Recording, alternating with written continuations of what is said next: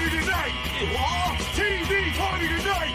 Oh, we got nothing better to do than watch TV and have a couple of brews.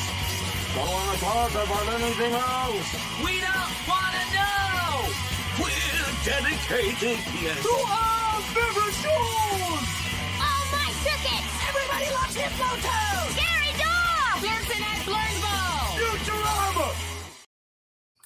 Good evening. You are listening to a Radulich Broadcasting Premier Podcast TV Party tonight. I'm your host, the mandated reporter, and frankly, I'm mortified, Mr. Mark Radulich. And tonight, once again, our favorite show is Stargirl Season 2 Summer School, not starring Mark Harmon.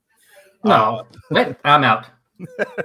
Brought to you by the good people at Berlanti Productions, Mad Ghost Productions, DC Entertainment, Warner Brothers Television Studios, and the CW. And joining me as he has for the first season of Stargirl from the Resurrections podcast featuring uh, Adam Warlock and Thanos, it's Al Sedano. How do you do, sir?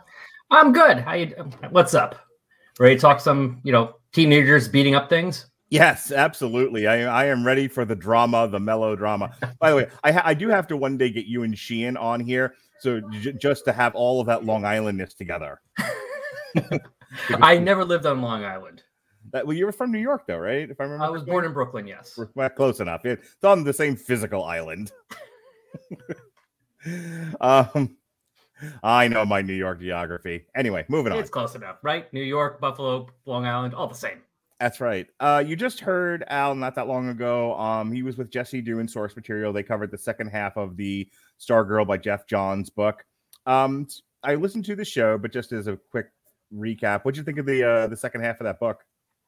Uh, the second half of the book is pretty good. I think it does answer a lot of the issues you guys had with it, with Mhm. uh, with her behavior. Yeah. It definitely does get mellowed out there. You could definitely see where they were go trying to go with the show. I mean, the the, the series. They were trying to. Wait, you mean the comic, right? Yeah. Yeah. You could definitely see where they were trying to go with uh, the series. They were trying to make it more like the Starman series, Mm-hmm. and but unfortunately got canceled too soon. And also, I checked. I think it's the inker because there's a lot of stuff I liked by that artist, and it looked very different from the stuff that you saw. And I was checking it out; it's different inkers. So I think the inker was the issue with the art Okay. because I don't like the art on his Lee Moder's aren't in Stars and Stripe as much as I liked it on, let's say, Legion of Superheroes. It Listening a to lot you- nicer there. listening to you and Jesse talk about Star uh, Stars and Stripe, um, I, I I was thinking back to our conversation about the first season of Stargirl and how petulant she starts off, and you know she starts to find her way later on. But it's a it's a bit of a trip there, and it seems like it, it seems like more so than I think the Flash or some of the definitely Arrow and some of these other CW shows. They really did lift this show right out of that comic book. Like Yes. it, it, it- they took great care it seems like to to get the characterizations dead on Especially that first season. It's like, okay, Shining Knight, check. Dragon King, check. Shiv, check. Like, let's see, what else we got there? yeah they um i mean i mean the flash in the first season had a lot of his rogues gallery too but you know i think some people have complained and, and i don't want to get off on a side thing about that but some people complain that some, some a lot of the stuff in flash and supergirl and some of these other ones feel like in name only whereas this one felt like it came right off the page And yes, there is a bit of that. I mean, and also this is, and this is definitely pertaining to this show, especially for season one. The thing is, Mhm. Flash, Supergirl, there were like 30, 40, 50 years of stuff that they can do. right and a lot of it is from a time period where it wasn't it was just kind of like done in one stories and a Mhm. lot of times they were aimed at 10 to 12 year olds right so it's not going to really work to adapt like the origin story of barry allen exactly for the Right. show it would not work but stars and stripe was a 14 issue series it's a lot easier to do that all because they had to wrap up stuff Mhm. so, except for some of the subplots that they were planning on that they kind of had to drop because they never were able to get to them, it's a lot easier to. And since it was done only what ninety nine, I think it was, it's a lot easier, a lot more modern to do that as the the base blueprint for the first season. Right. Also, you don't have to deal with. I, it's funny. I actually mentioned the Flash and Supergirl, and you know they both die and get resurrected, get replaced by other people. There's 900 iterations of them. This is Yes. a quaint story by comparison. Yeah. Stargirl is a nice little story with a nice little girl who has a magic staff and a big robot. Yeah. when Who you compare it to robot? When you compare it to her her contemporaries, it's like, wow, this this is almost too simple. I have to say, Al, you know, we we both were both very positive, I think, on the first season. It starts Yes. out a little rough. It's a little Greg Berlanti, a little melodramatic, and she's a little insufferable in the beginning. But as we talked about, as season one progresses, her relationship with Luke Wilson develops. The other characters start to find their footing, and by the end of it, it was a, it was a well told, nice little story. I'm going to tell you, I loved season two. I actually think season two is a much better written season than the first season. Like, it, like a lot of my quibbles about season one seem to have gotten fixed in season two. What'd you think of it generally? I really did like it. I really enjoyed season two a lot. I like the fact that they were able to make a good continuation. And since I, I may, maybe I liked it a little better than the first afterwards now because the first Yeah. I kind of had an idea what we're going to do with it anyway. Mhm. So they were able to do a little bit new and advance the characters. It wasn't just okay. Let's get on. We know there's going to be Wildcat. We know there's going to be. Let's get on with the characters now doing things and not just starting and learning. You know, let's advance this a bit. So I was I was happy with that. So when we left season one, they had uh, broken up the ISA. The characters had died. There was a you know a, a lot of what Yolanda has to deal with in this season is her guilt and trauma over having killed Brainwave. Um, they deal they deal with the younger brother who and I- and I do want to talk about him at length, but I have I'll just say right up front. He, they did a much better job of writing him this season than they did the, the last season. Last season we talked about he's kind of he, he's kind of been from growing pains for a while and Useless. yeah uh, Yeah. And, and angry and, and i used the word insufferable already he's just annoying Once they got him and the mother Mhm. knowing they got to be more than just the little brother and the Right. mom. Because that's really all they got to be for most of that first season because they didn't know so they had to be kind of sidelined from anything. Right. But you know I, I specifically cited ben from growing pains just because you know ben was this character who uh he was kind of when once he got out of the little kid face and got to be a middle schooler he got to be kind of mean to his brother and sister and you know he was just sort of a goofy dope um an angry goofy dope and the little brother starts off that way in uh, i should call him by his actual name. Uh, he starts off that way in season one. What i like about him in season two is that now that he knows he's more he, he he's presented with so much more earnest. He wants to be a part of the team and he's just trying to figure out where he fits in. Yeah but he wants to help. He doesn't want to be a problem and he does Right. he's not trying to just um yeah get her in trouble. Right. Yeah he actually wants to be involved and help and be part of their lives. And So- also you know have fun and fight you know fight with a robot. Who sure. doesn't want to that? Um and but the re- and the whole reason why i went off on on that side tangent was because they they deal with him killing icicle and you know and he and he has to say multiple times throughout season two it was an accident. I lost control of the car. Yeah i look up and here's this guy. Oh. what, what what to do? Um but yeah i like the way they handled him. So every so what i like about season two um and i have to give credit where credit's due a lot of the cw manages to do this th- there are consequences for what happens in previous seasons. They may not always last but you know these characters go through stuff and it affects them. Yolanda spends a lot of this season dealing with killing brainwave and it affects every decision that she makes and i actually think that's really really good writing. Um, we have stargirl our titular uh, lead in this who she she found her place in being stargirl. That's that's the whole arc of the first season is you know she she didn't want her mom to be remarried. She didn't want to move and all of these things you know she was sort of being a brat about but then she finds the you know the, the starman stuff and it's about becoming responsible and growing into that role and all of that. Well now she's done all of that so what to do next? And it was funny i was thinking about this um with uh we were, we were talking about spider-man before i turned on the recorder tonight and uh in one of the movies i was i was t- talking about this with my son similar to stargirl it's like okay well yeah it was the tom it was the first tom holland uh, spider-man movie homecoming where he's like well i've been in civil war now I, I, I want to be Spider-Man all the time. I don't want to give this up. I want I love being a superhero, which which tracks for a young, you know, teenage person. You know, I got to fight Captain America. Why would I want to give that up? And then Stargirl goes through that in the beginning too. Very first episode, she's on patrol with the with the new JSA, and they're all like, "There's no crime to be had here in Blue Valley, Nebraska. we're going home I want to go home."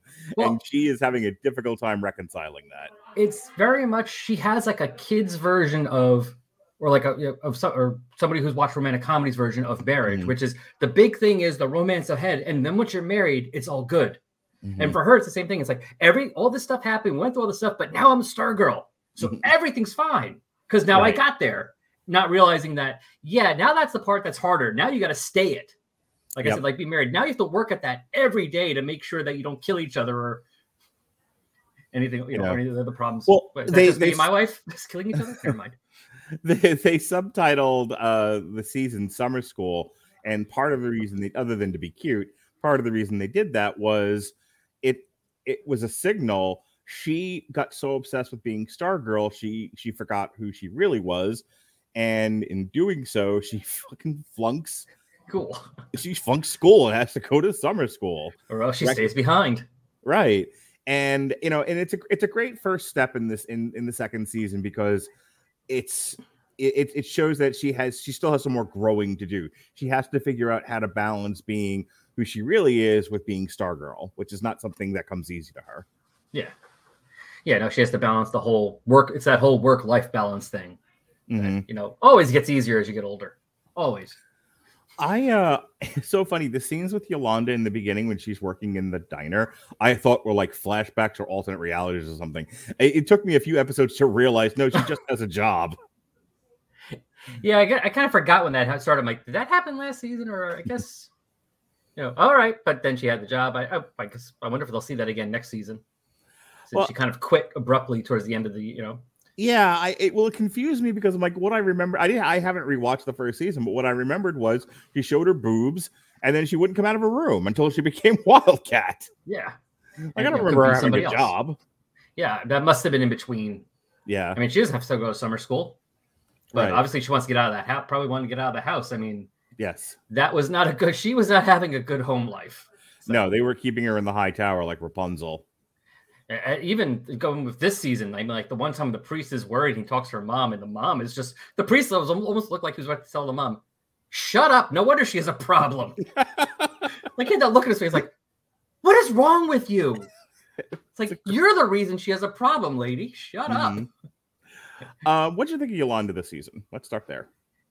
Oh, I mean, very angsty, but then again, I guess if you are a 16 year old girl who's killed somebody, Right. You might and was raised very Catholic, obviously, you probably would feel some guilt. hmm So, yeah, I mean, very melodramatic. I know you mentioned that to me at some point in the last week. It's like it got very melodramatic. hmm Um, it did help that once she quit, they took her off the show actually for like the two or three episodes. Like she was, it helped in the fact that both you felt the absence of her presence. She was completely gone. She wasn't even there to see. But also, the melodrama I think didn't get too horrible or too annoying of every episode because we didn't have to now see her pouting and you know being upset about that for like three episodes. Yes, we didn't get the Twilight thing. I don't know if you've ever seen it, where uh, Belle is, is staring out the window and the camera spins around as the seasons change. Uh, I have to see that. Yes, I know exactly what you're talking about. Oi. I Um, know, but yeah. So it's like when she came back, it's like it was like, oh, I missed you. There you are, and you know, it wasn't that bad at that point. Yeah, no, I really uh it's it's part part of why I'm, I'm stuck on this. It's one of the best parts of the season. Um, I mean, there- there were not there are some not great things about this season, but in general, that was one of the better things that she because I think too too often in a lot of these shows, um, when the you know when the hero kills the villain, it's or the narrative is, is very much caught up in it was out of necessity. It was kill or be killed, you know, and a lot of the you know and the, and and most of the time these these are adult people they have a little bit more better coping skills and whatnot. Here you have the 16 year old girl catholic or not who just had to kill a man. And while everyone is trying to tell her and convince her that it was kill or be killed it was okay you were justified as justified. You've ever seen that show? Yes. um she it's like I, justification does not absolve the moral implications as it She's- were Still feels it was wrong, even though Mhm. even even whether or not it, she could be convinced it was justified or the only way right doesn't mean she still that that doesn't help her at all. and i i think um you know when, when there's so much killing in the culture you know there's so much violence on in, on television, as they say in Family Guy. Um, violence in movie, violence and sex in movies and TV. however the line goes. Um, but I, I often think that I don't think people really consider the gravity of killing a, another human being. It, it's kind of easy come, easy go, and it was nice to see a character really like no, this no killing a person, taking a life is is not easy, and it does weigh heavily on you, and it can affect you, and especially if you're a kid, it's going to affect you even more. And I like the fact they took time to deal with that. That it also wasn't resolved in one issue with a speech. Yes. Yeah. They try she tried to do that towards the end when Courtney tried to get Mhm. her back, and she's like, No, this doesn't help. You're not helping. Go away. Yeah, no, I, I love that ending where, where she's like, did she's like, look, I helped because I, you know, because I felt an, a moral obligation to you. It changes nothing. I'm still mad that this all happened. I'm still having difficulties. Yeah. I'm I'm like like- happy. I'm like, wow, like I'm impressed, man. Sometimes the, you know, the Berlanti universe writing is not great, but th- this was like, I don't, this team they got together is pretty stellar. Um, I want to talk about uh Beth next. Okay. What do you think of Beth this season? Uh, definitely a character who came more to her own this season. Mm-hmm. Felt less like A the sidekick or a side character or a character, but or a sidekick basically, Mhm. and became trying to become more of a main character coming out of her own shell and becoming her own person in this one. I mean, she stopped living for everyone else, so to speak, which is what the character was like the first season. Yeah. Yeah, the first season, I, I said I used the word caricature. Um she kind of, I, she has an earnestness about her that I like. She has a a genuineness, a an innocence. Uh it's you know, I'm glad not everybody as soon as they put on a sparkly outfit becomes a ninja.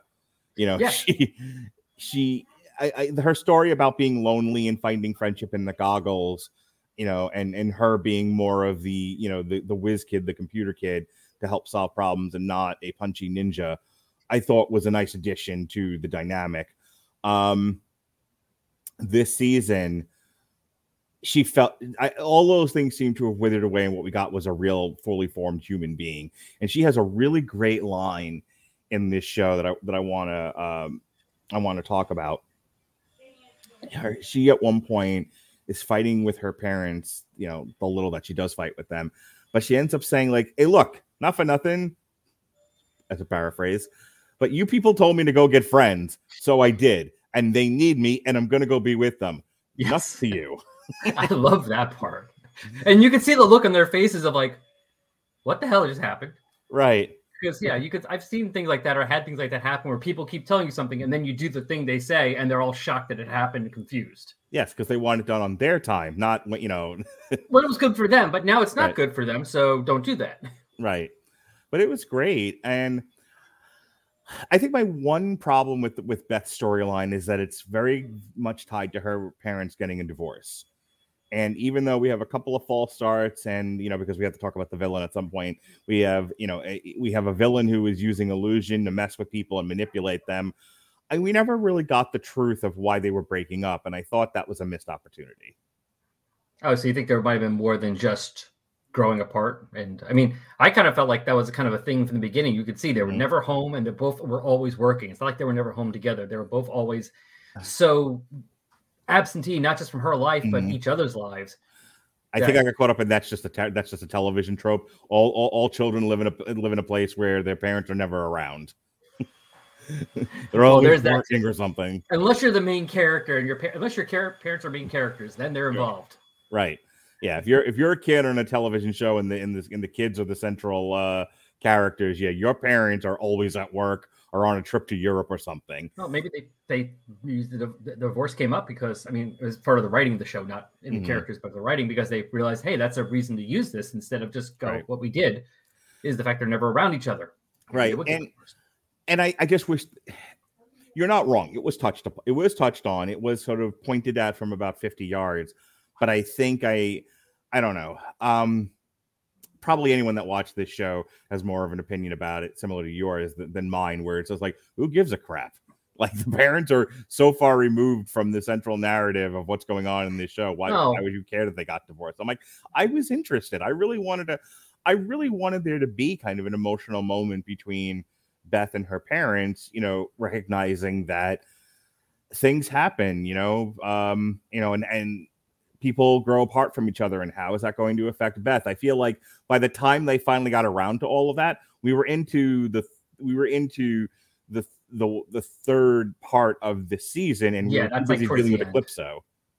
Well, I mean, here's the thing: they might be more involved because they know now what's going on. At the end of the Mhm. season, they know everything, and they want to be very involved. Mhm. They're actually doing a reverse now of what they're being her from the first Mm. season. Right. But Yeah. does that is that going to last, or is that going to? I mean, you said you said Mhm. you said earlier they do consequences. Will that last, or Right. uh, you know, or will that still fizzle out? And halfway through the next season, they're back to where they were, ready to get divorced again. Yeah, we'll see. Um, you know, if, eh, I don't know how much of season three's been developed at this point or scripted out, but if anyone's listening, if there's an intern from you know from Berlanti Productions listening to me, please do more with Beth's parents. I, I need to know. It's keeping me up at night. Um, let's. uh I don't have a whole lot to talk about with uh the kid that plays Hourman too. Rick. Um, yeah, Rick.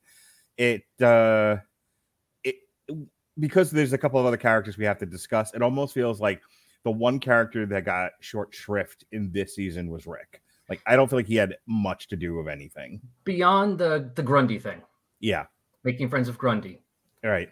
and then you know again having his own melodrama so Mm-hmm. although again they did that well where the fact is once he beat up his uncle and went to jail for the most part he wasn't in those episodes so again you Right. felt I- did i have to say again like they with yolanda i like that it wasn't just we saw them there we actually felt their absence too they were not Mhm. part of anything at all so it definitely made it feel like you know there's a problem now where like people are being lost like look they're gone and they're gone we don't Right. see them All right. So I got to ask you because you're you're my comic book expert, and, and and considering there's only two of us here, I don't know who else I would talk to, but you you are a comic book expert. a little What is the deal with with quote unquote Green Lantern's daughter? It- does that have any connection to any comic book character of any kind, or is this a wholesale? And okay, please Nope. take it away. Jade and her brother Todd or Obsidian Mhm. are the children of the well, the Golden Age Green Lantern, Alan Scott. Right. Yeah. He he is the one that recently came out as gay. I, I was he- gonna bring that up. Like That's him. He is the Okay. one from the 40s. Yep. They were his children, although he didn't know he had they were his kids. It was one, you know, one of those things that always happen, of course. You know, Sure. you know, I think their mom was a supervillain and then went crazy and led away and then had the kids and they were up for adoption. So again, Is- that Is that what happened? Their mom's a supervillain. Uh, from what I remember, yes. Okay. So yeah, I think she was one called the Thorn. Okay. So again, you know, them being up for adoption. In fact, I don't think they were raised together. They were both Mhm. separated. So again, that tracks. Uh, the and yes, the power was she inherited the power, so it was more in her. She didn't have a ring in the com in the comics. She just had uh the she well her skin's green in the comics. Obviously, they're not doing that here. But yeah, she just has that power at- in her inherently. Okay. And is she is she a hero or is she a villain in the comics? Oh, hero. She Okay. first uh, appears as part of a team called Infinity Inc. okay. which was made up of all mostly made up of the children or you know uh, you know heir you know heirs or you know the uh, proteges of the justice society Mhm. so her her brother todd uh, let's see their brainwave junior was part of it obviously Mm-hmm. he's not now because he's dead uh, there was a new dr midnight named dr uh, beth chapel Mhm. Oh, So okay. that's where she comes from uh, rick tyler the second Hourman he was part of it Oh, okay. So this really So- is ripped from the pages of DC Comics. Yeah. Uh, their leader was was Skyman, who used to be the Star Spangled Kid. Okay. So they're mixing it a bit with yeah, basically the show is basically Stars and Stripe, mostly mixed with Infinity Inc. Gotcha. Uh, a lot of those characters are all Infinity Inc. characters. And by the way, a lot of them also got killed later on by Eclipso, including the new, including Beth. The uh, comic version of Beth has been dead since the '90s. okay. Now she hasn't come back yet. Not that I'm aware of, but I'm not as up to date on stuff as I have been like 15 years ago. So Fair enough. maybe. So yeah, I had no connection to it, and I'll tell you, um, I'm not gonna lie. There's there's a part of this where I would play on my phone, you know, just kind of listening, but but uh, half paying attention. And, and and so they introduce Jade early on. She breaks into the house. Mhm. Uh, she gets into a fist fight with Stargirl, which was pretty funny. And then it's like, oh, I'm Green Lantern's daughter, and because I have no connection to this, or I don't know where they're going with this, they did a really great job of making me as the viewer suspicious, just like Stargirl was, that she was pulling a fast one and was not who she said she was. An episode or two later, they resolve all of that, and then she's gone. And I swear to God, Al, I probably shouldn't have been looking at my phone because I I had no idea where she went off to. And they were and they're they're dealing with elements of the plot. And I'm like, where did Green Lantern's daughter She go? just they didn't know either. She just ditched them. she just she just went she she went into another episode is what she did. She basically went, "Wait, what's the budget for the next two? Oh, okay, so I'm I'm not. You got no budget for me. All right, I'm out. I'll be back when you have time for me." I have a Disney Plus show audition to go to. I'm out. I mean, it's one of the things we have to accept. I've, I've learned I had to accept with these TV shows though is Mhm. what are the changes is going to be? It's like they're going to go by what their budget is. So you know, it's Right. like if we don't have the budget to keep all these people on, they're going to leave. Yeah. because we can't afford to keep you all on every episode. They do bring her back later. Uh, that that institute is that anything from the comics or was that a? I don't know. it See, I never was really a big reader of Infinity Inc. I read Okay. some of it, but I don't read all of it. And while I don't know about the Institute, I know there was a villain team Mhm. that that uh, Infinity Inc. fought called Helix, Okay. and uh, Mr. Bones is a, was a member of Helix at one point. Yes, that is Keith David at the end at the in the season finale. Uh, that you just hear off screen, but I did a little bit of research, and it, that yes, Mr. Bones is a character who's being played by um, I said, it- who's being played by uh the actor I just said Keith David. Keith David. Keith, Keith David. Yes, I thought. God damn Yeah. it. Um, long day of work. Anyway, um, and I guess that'll be that. That's your lead in for season three, which this has been renewed for. So hey, Yes. we do this again next year, Al. Yeah, Um, frenemies. They call it. Yes, fre- frenemies. That's because right. the Crocks moved in next door, and that's one. Of, the real quick, that's one of the things I hope they don't forget to touch on. They said the Mhm. daughter broke them out of prison, so something had to happen that they can. can be Eh, maybe they were paroled. Nebraska, know. Yeah, the big the, the the big prison that they're in's overcrowded or something. Who knows? uh You help save the world. Okay, you can go home early. sure. That that works for me. Um all right. So is there any uh other characters um we should probably talk about the shade. Uh they Yes. introduced the they introduced more of the shade. He becomes sort of a central figure here. He's sort of a tweener character. Uh, he has a really great line with Beth later on, and and uh, not Beth, um, uh, Stargirl's mother. They have a really great dialogue exchange. They have some really fun chemistry on screen. Uh, they get to have a couple of scenes together early on, but later, uh, later in the show, where uh, Stargirl gets goes into the dark dimension, whatever it's called, um, The Shadowlands, yeah. Shadowlands, yeah. And the mother uh, finds the shade in the theater, and she says something to him, and he was like, "Don't threaten me. I still have enough power to kill you twice."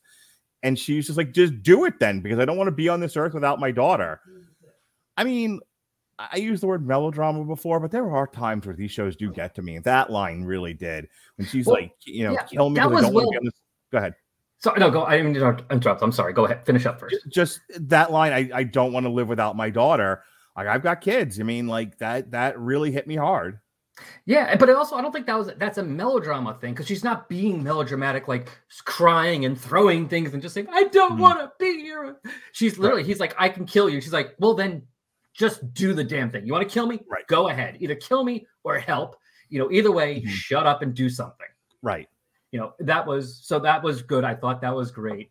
oh it's I a great it's a greatly it's a well acted bit Yeah, no, and again, she got more to do this season because now she's part of it and involved. Mhm.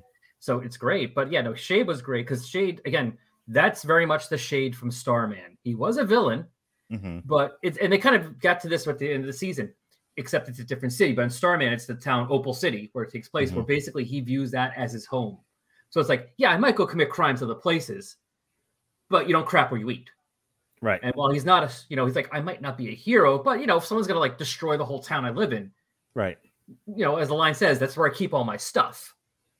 right I'm going to stop the guy from destroying the town I live in because I live here. You know, and I might give you some advice, but I'm not going to like, he's not a hero. He's like, yeah, I like this place. i think he said something along the lines of yeah i was with the the isa they served my needs at the time but i'm nearly not into all the things they were into and i moved on with my life Yeah. he's he's not i would not all the way call him a villain so much as he's an opportunist he's definitely chaotic neutral Yeah. Yeah. Something like that. Yeah, he's a bit more of a gentleman thief. Yeah. You know, he's not going to kill people if he doesn't have to. It's and it's he's like to him, it's like that's so easy and Mm-hmm. sloppy. It's like it's more, you know, he is more panache than that. Like you said, when they fakes his own death, he's like, you know, he likes a bit of the drama and the, you know, he likes a bit of the theater. Sure. Yeah. I like the guy. The guy that played him. I, I don't have the cast of stuff in front of me, but the guy who played him, I thought did a really good job of of hitting the right note between earnest and pompous. Yeah. So I thought they did, they did a good job with him. I like his exchanges with Luke Wilson. Luke Wilson, Luke Wilson in the first season, all he wanted to do was just be a dad, just just be a dad, and wanted to fix cars and be a dad. And this this, this damn girl got into his box with his magic step, and now all all now all of this drama is happening, and he just wants a nice normal life, and he can't get it. You know, and then the, and then we, we get a little bit more of that where he's like, okay, I, I accept that that being a superhero and Starman and you know, and my robot, they're a part of my life. They're not going anywhere. But can we all just have a sandwich? Can we all just have a nice little dinner together? Oh, Jonathan Cake is the name of the actor who plays the Shade. Thank you. And uh, this is more. We get more of that with Luke Luke Wilson. This is this is actually going back to Stargirl. She and him have such great chemistry, especially this. I didn't catch it in the first season, but this season, um, uh, Bassinger and Luke Wilson have. I don't want to say like sexual chemistry because that's gross. Well, it's different type. There's different types of chemistry to have, Sure. and they have good. You know, I mean, it's Good they do have chemistry, chemistry, but yes. forgetting the the age of the actor, you know, the Yeah. the character, you know, the actors, you know, both of them are over 18, but she's still only like 22 or 23. Right. So, you know, but they do have great chemistry together. They work well together. They play Right. off each other. I, I, I, I was just I didn't want to imply for people listening that I think like like they, they should be a couple or anything like that. But they have they have really great on-screen chemistry. And there's you know, and a lot of what happens this season between the two of them is he's going out of his way to try to protect her as much as he can, but in doing so, he, he doesn't tell her whole truths. And then when she finds them out, she feels betrayed. And here she is trying to trust this guy who she didn't want to like in the first place and now she does.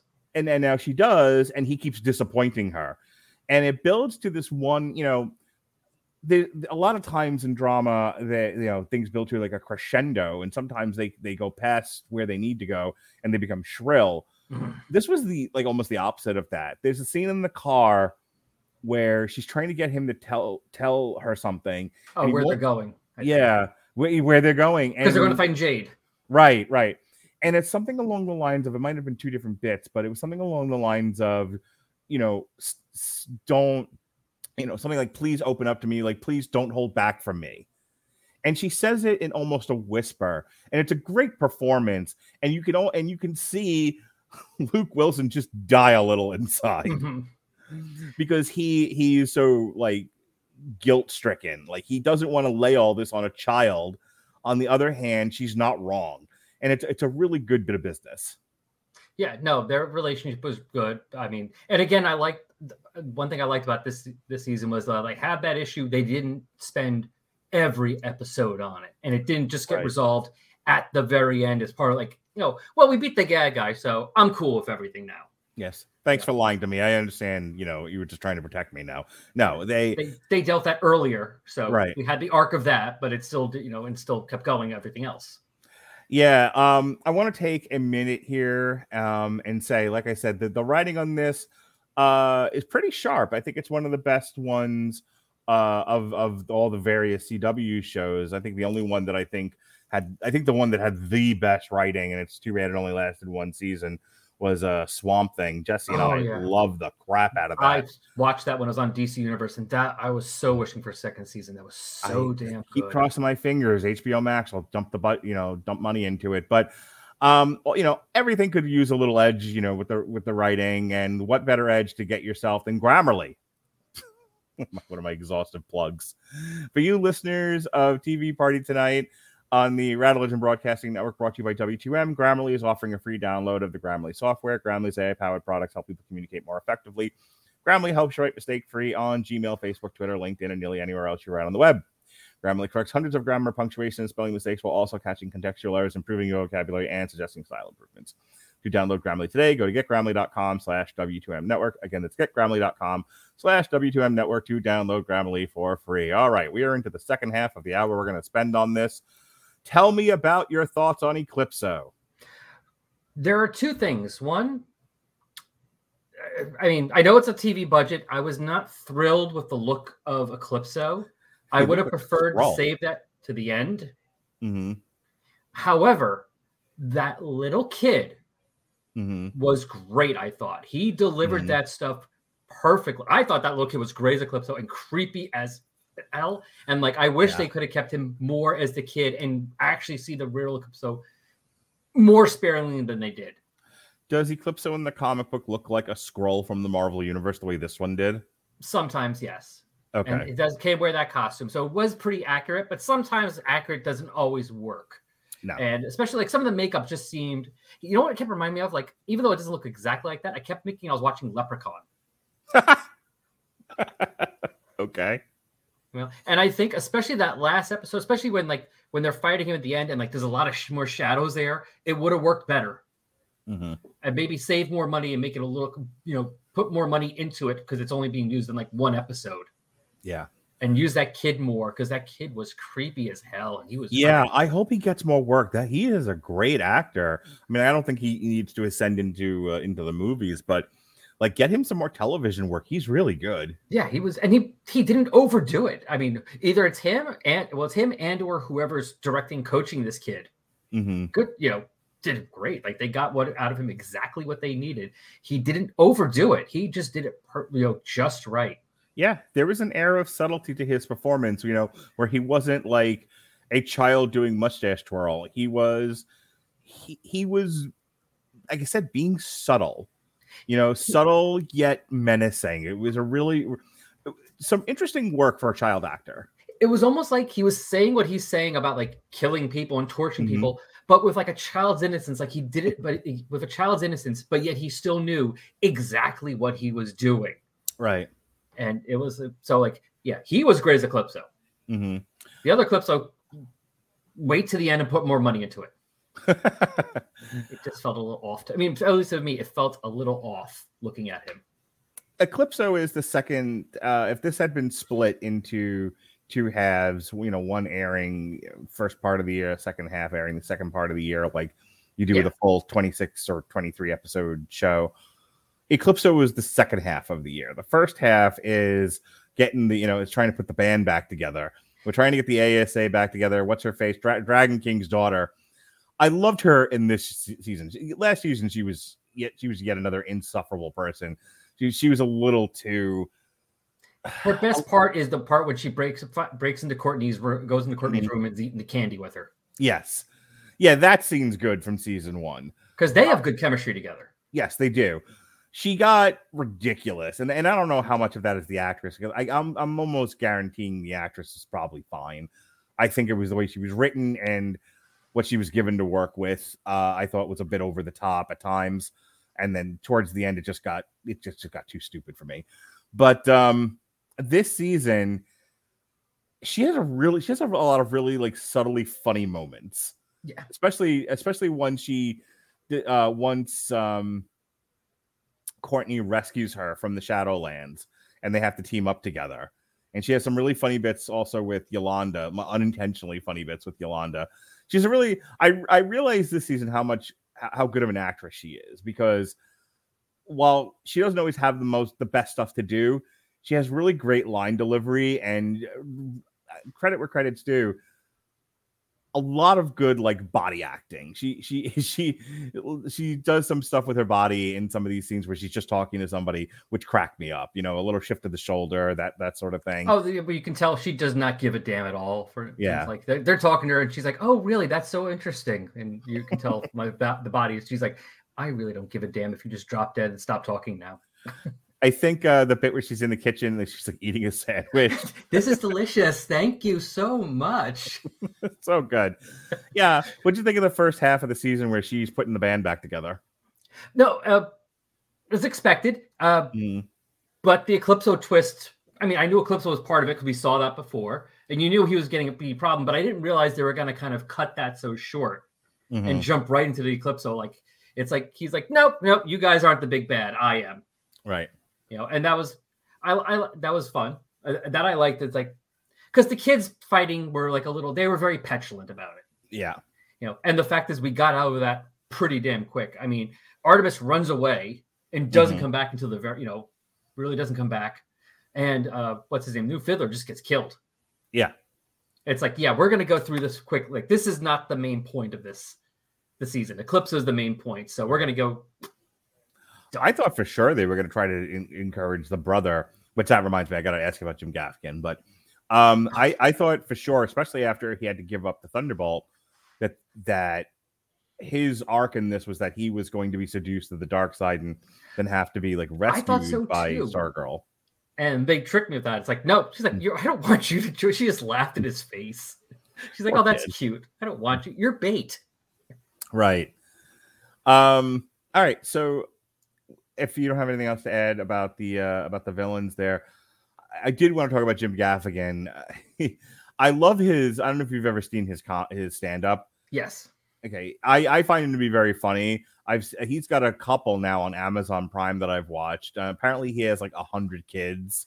Um, he he's a very funny guy, and he'll show up and play. He's kind of like Patton Oswalt, where he'll just kind of show up in places. We're like, wait, what are you doing here? Yeah. And he definitely gets a lot of voice work. He did I, yeah he does a lot of voice work but yeah i know i like his comedy i like him um i didn't realize he was gonna be thunderbolt until he started talking i'm like i know Mhm. that voice so i thought that was good it was makes sense the char- kind of character johnny thunder and his stories were in the comics that they would make the thunderbolt kind of this lighthearted type fun character Mhm. especially when it's it, it does work like that where it's like if you don't say the thing right thunderbolt's going to do exactly what you say and that's it so if you Right. say make the villain you know turn this guy into toast he's going to turn him into toast Yeah, it's like operating an old DOS computer. Yeah. You have to be very specific in your commands. yeah yeah but so I, I like that speaking of that by the way i had to look it up i didn't realize that's ethan embry as johnny thunder in the flashbacks uh ethan embry that thing you do uh do you ever Oh, see empire okay. Rec- empire records Yes, he's mark. Oh, okay, cool. Remember the one that gets eaten by the big plant in, in you know by with Gwar? Okay, yeah, yeah, yeah. Yeah, That's that's funny. him. He's Johnny Thunder. Huh. I didn't realize that was him, and I look I was happening to be looking at him like, holy crap, that's Ethan Embry. I'm like, damn. So Um, so I've been guiding the conversation here. Uh, I know how I want to end this, Mhm. but uh, what have we not talked about that stood out to you this season? What did you like? Didn't like? What do you uh, What do you want to talk about? Well, one thing I want to say is I'm very glad at the end of the season Cameron's grandparents told him because there does not seem to be much chemistry between him and Courtney at all. So hopefully this will end their romantic subplot because that's Mhm. there's no interest there. Yeah. I watched this and it's like that's nice. it's like that's nice. Why are you guys interested in each other? I don't Yeah. feel it's very awkward. Them. Yeah, There's nothing he- there. At least for me, like there's nothing there. No, I don't disagree with you. First of all, Courtney's too much in love with being a superhero. like, I that that that that that seems to be her character is that she she loves being Stargirl, and it, it's it will. Um, I, I think you know she's a teenage girl, so it's hard not to you know it's hard for her in particular not to find boy you know boys fun and attractive. But I think like she's so distracted by being a superhero, and it's so foremost on her mind that you know po- the possibility of being in love with this other boy uh, seems so far away. And from his perspective, he seemed to be very much caught up in memor- memorializing his father, Yeah. and they were not on the same track at all. No, not at all. So he's that's probably done for next season. If you know, because Mhm. I'm sure he's gonna find out all about her from his grandparents and be like, okay, I hate you. Yeah. Because I mean, you don't pa- paint that big thing your father and then decide, oh, I'm fine with the people who you know who are responsible for his death. I'm gonna date one of them. I'm cool with it. Yeah, no, I don't see that happening. Yeah. Uh, what else, Al? What else did you like, dislike? Um, let's see what else I like this like. I was gonna say- Oh, I liked how they delved more into the past of the JSA. Mm-hmm. we you know it, it wasn't just background they actually was they keep you know they keep up with it i like they use a lot of the characters we saw more than we Mhm. expected and i expected you know and they tease more so hopefully maybe eventually we'll see the specter Mm-hmm. or you know and the uh, i like john Wesley Shipp playing the flash again Mm-hmm. so that was always good I was surprised we didn't get more of Joel McHale. well, I, it looks like we're gonna get more of at least more of him for at least an episode or two next season Yeah, well, that's the thing is they teased him going in from from the first season to the second season. We see him in at the beginning of the season. We get him in flashbacks as they're also trying to figure out what to do about with Eclipso, and you know they're all struggling with his murder and all of that. And so, like, we got him there. I just I thought he was going to play. Here, here's my issue. I thought he was going to play a bigger role in season two, and then he kind of just shows up at the end from, from off camera and you know, I don't, you saw I- I- Ghostbusters, right? Yeah, I yeah, well, I mean, he's staying with them now, so hopefully we'll at least see him for an episode or two next season Right. to find out why. Although I will say one thing, that's right. They did get me there. When the Mhm. mother opens the door, says it's you, I assumed it was going to be the shade. Right. You know, I'm like, well, that's yeah, it's a shade. And it wasn't. It was him.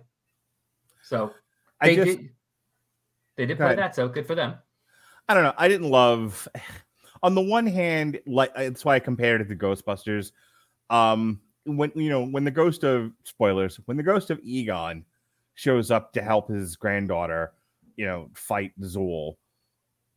It's a very nice. It's a very nice scene. It's a very nice moment. Kind of wish that it stopped there, but that's a whole other review. Um, yeah, they they should they could have got rid of him a little sooner, I thought. and and a few of his cohorts. That whole ugh, okay, I I you can we can talk separately if you want if you want to hear or listen to my actual rant about this on the Ghostbusters review that we did. My point is helping out in the moment I can live with and is very nice um when it's earned. And in Ghostbusters, I felt like Egon's moment with his granddaughter was earned. They were doing that the entire picture Yes. here it's i we can't beat this thing on our own so we ex machina a solution and while it was a nice moment for the character as a viewer not particularly satisfying It was a little out of left field him showing up. yeah I'm not going to argue that. That definitely was a bit of out of left field. Mhm. Um, plus, as far as we knew, he was dead. right So, and unlike with Doctor Midnight, we didn't have the whole season about finding out he's not dead and bringing him back. right Because at least they had a no, progression for that. that, that- you're making my point. Like with, and I would actually forgotten about Doctor Midnight was something I wanted to talk about. But like Doctor Midnight, the whole season, as you said, there were, you know, they're they're building up to him coming back, and so when he does, it's it's a satisfying moment that pays off an entire season's worth of storytelling. When Starman shows up, it just feels like. Is this not supposed to be about the kids? Why are you here? Why are you helping? You haven't been around this whole season. Yeah, I don't know what's going on with him. I mean, maybe they'll what we get in season three, the beginning of season three, like finding out why he's not dead. Maybe that will Mm-hmm. redeem, you know, retro retroactively redeem it I because it'll fill it in the gaps. I don't know. Hmm I had I more mean- of a like a yay, warm fuzzy feeling, a heroic cheer at the TV moment when this when this staff came back to life. At least, oh, I did love the staff and the dog playing. Yeah. Because it seems like they give them the staff, like they're just going with it anyway. The staff has Mhm. its own like little almost intelligence. So yeah, it's like the it's carpet from Aladdin. yeah, so it's perfect him playing with the uh playing with the dog. I would not mind seeing more little bits of it like here and there in the background. Like they have two pets. All right, so and I bring this up all the time. I'm sure people playing Rattledge and broadcasting bingo uh, have now heard me mention this one, and they'll they'll fill out their cards accordingly. You know, you've watched uh, Doom Patrol, yeah? No, Not the new season, okay. but I've seen Uh, the first two, obviously. So my favorite thing about the season season one of Doom Patrol, which is that's the other one besides Swamp Thing that's really written, written well, hmm um, is when Alec Tudyk at the end is like, now we get to the punchy part, and they're mocking comic book shows, they're mocking comic book movies. That everything has, you know, for a while there, there was the trend of the blue light in the sky and all of that. You know, everything has to end with a big fight, which is why when when Wonder Woman ends with a big speech, you know, it was supposed to be refreshing. It just wasn't done well. Well, That's- yeah, no, that's something we've talked about my show where, like, Mhm. uh, uh, especially the Captain Marvel stories from the 70s, where he's supposed to have this big, like, spiritual change. And he's now Mhm. more like, he's not just a, a, a Kree soldier, he's like the protector of the universe and he has cosmic awareness. But basically, he's still just beating up the bad guys. He's, as we would say, he's punching his way to peace. Yep. You know, the way, the best way to get the peace is by punching people in the face. And yeah, that's what's going to happen in these things. They're still going to be punching their way to peace. And and and look, that's not the issue that I have here. The my my issue of this thing ending in a big slobber knocker. It's a CW nighttime telly soapy super so, uh, soapy soup op. Take three, soapy superhero show. I accept that. I accept the Flash has to run up a building, that Arrow has to get into a big fist fight, and Supergirl has to, you know, move the planet out of, you know, back into orbit again. I accept all of those things. This one, it felt like, you know, you'd get a you'd get a small group of them attacking Eclipso, he'd kick their ass. You'd get another small group of them kicking their ass. And then then they were all fighting him together, and he's still kicking their ass. And then, as we just mentioned, it only seems to matter when Starman shows up. And I was like, you know, it was such a well written season. And I like the fact that they were dealing with illusion and psychology and manipulation. And then it just came down to punching and even, you know, and it just went on forever. And that's and that's all that resolves this thing. Like they there was no clever resolution to this. It was they punched him until he was dead. like, yeah. Yeah. They like, I'm like, ah, this is like, did we not know how to end this? And so I yeah, liked as much as I liked this season, I did not love the ending. It did feel a bit like um like that can't be the end of it. Mm-hmm. Like it's gotta, it's like it's not done, just like it wasn't done in the flashbacks. You know, where it still was right. an issue. It's still an issue there because it didn't feel like they got too, you know, got too much. It felt and like they're copying basically. Uh, yeah. Which one is that? The end of Nightmare on Elm Street. I'm going to make mm-hmm. Freddy real now. I'm, I'm going to, you know, set traps around the house like Home Alone. Right. I was going to say Avengers Endgame. I think han- handled something like this the best. We're sure it's a big, massive fight. It's a huge payoff to 23, you know, 23 in movies in over 10 years. But if you'll remember, the objective was not to beat Thanos' army into pudding. It was to, it was to get the gauntlet away from Thanos. Yes. Um, and and everything was working in the service of that. And you know, and finally Tony gets the gauntlet and uses it to, to end things. It isn't they didn't win because they had punched them into submission. They won because they turned Thanos' plan against him yeah, they didn't feel like they had as much of a plan here. It was mm-hmm. more mm-hmm. we're going to use light, and that pretty much was the plan. That was pretty much the whole point, the plan. Mm-hmm. So I mean, really, they could have just had her. You know, they could have. They should have woken up Jade earlier to have right. her go with them when they first said they had to go, so they can use the two of them to you know blast him already. You know, and also send a thunderbolt too. Like let's just send the three of them here, blast them, go home, have pizza. Also um ha- possessing stargirl for two minutes is sort of a waste of possessing stargirl. There's so much more they could have done with that and they were like it was a cool visual and that's all it amounted to which is a little disappointing. Yeah no it was a little rushed. Mm-hmm. maybe they could have used another episode and right. actually had the people who showed up at the last minute have more use. Yeah instead of just shooting him with like three arrows in a baseball right and then just standing there going hi overall, um, you know, minor quibbles. Like I said, it's this is the only CW show that I've watched. Like I started um in 2021, the beginning of it, I started watching Batgirl. I started watching Flash.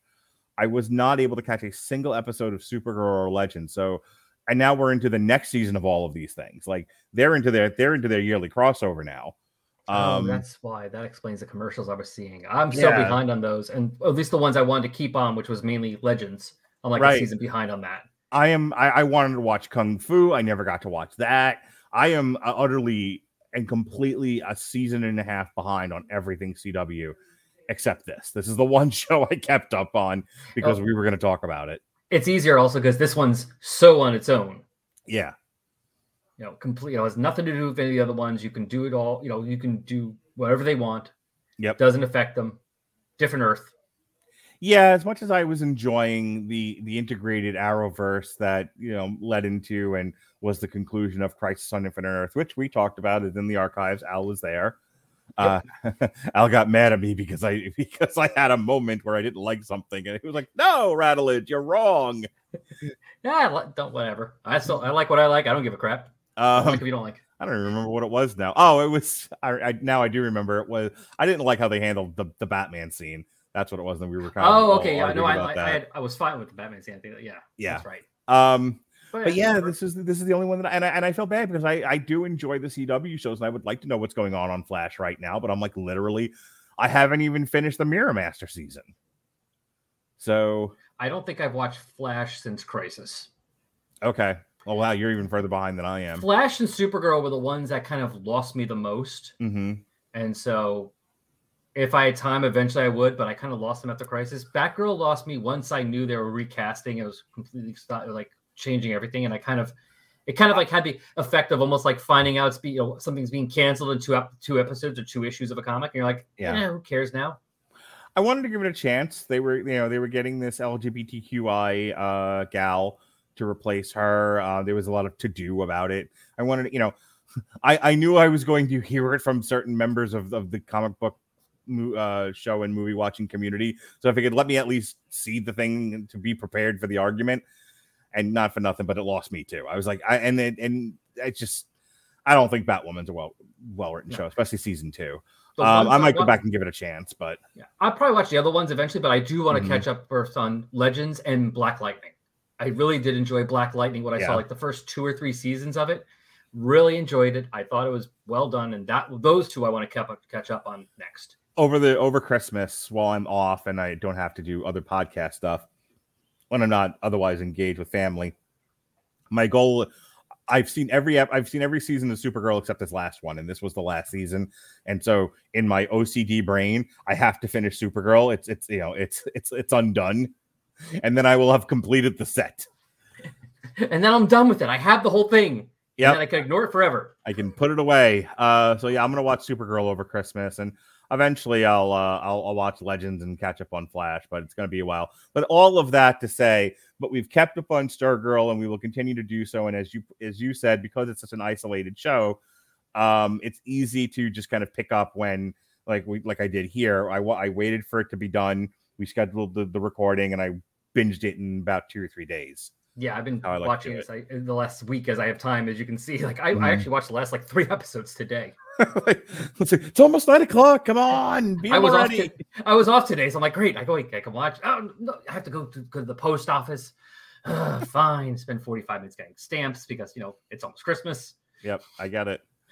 All right, uh, so that's it. That's our Stargirl uh season two review. Uh, it looks like season three. We get more Starman. We'll get Obsidian. We'll get Helix. Yep, Uh, Mr. Bones. That should Mr. Bones. Mr. Bones. So uh, I'm excited for it. What do you think? No, I am looking forward to that. I'm looking forward to see more. I I do like the Crocks with the parents. They, they, they Mhm. are fun together. Yes, they are, especially as they like to gently give Luke Wilson a little bit of jazz. So that that's a that's a fun pairing. Yeah, and the two moms together, like hmm you know, they're not they don't get along, but they do have almost you know they both are like you know team moms, so to speak. You know, their mom their their kids are both playing the same sport. Yes. and it, it, they both have the same headaches with that because of that. So they, they can both relate to each other on that regard. All right, Al. Um, you do a podcast. I do a podcast. You're on my podcast. Yes, you I do am. a podcast. I do some podcast. I do a podcast. Yep, Resurrections and Adam Warlock and Thanos podcast. It's all about the Marvel characters, Adam Warlock and Thanos. It's pretty much in the name, and some other you know Marvel cosmic type stuff. Uh, you can just find it. Uh, just pipe in Adam Warlock or Thanos, whatever podcatcher you use. Um, at Adam Warlock, sorry, at Adam Thanos Pod on Twitter.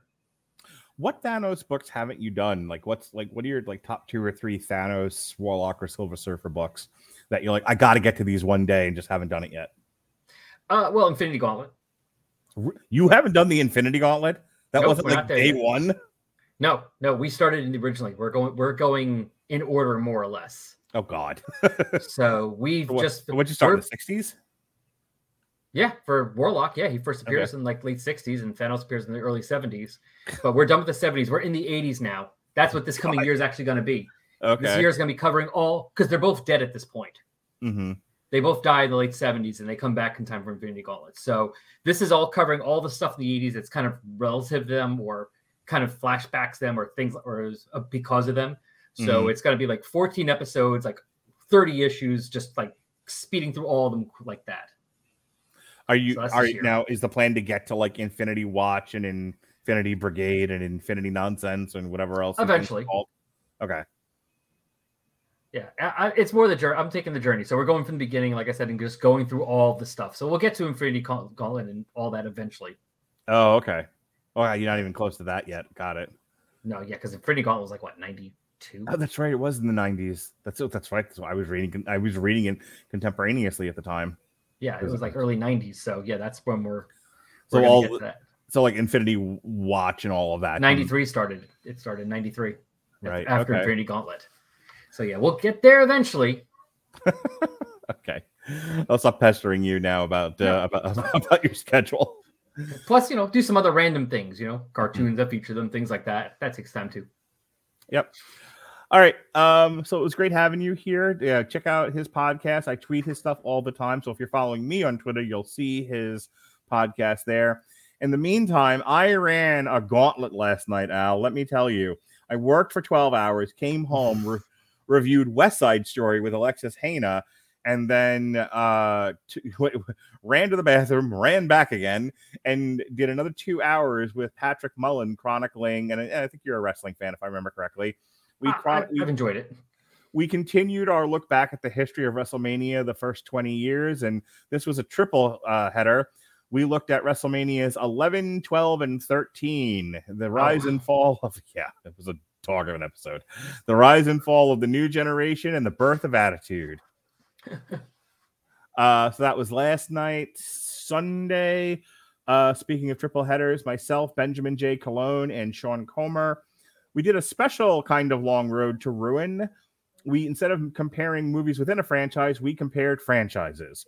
Oh, We looked at the Tobey Maguire Spider-Man, compared it to the Amazing Spider-Man uh, with Andrew Garfield, and then compared it to the two Tom Holland movies. We looked at who was the best Spider-Man, which franchises had the best villains, and overall, which franchise came closest to the comics.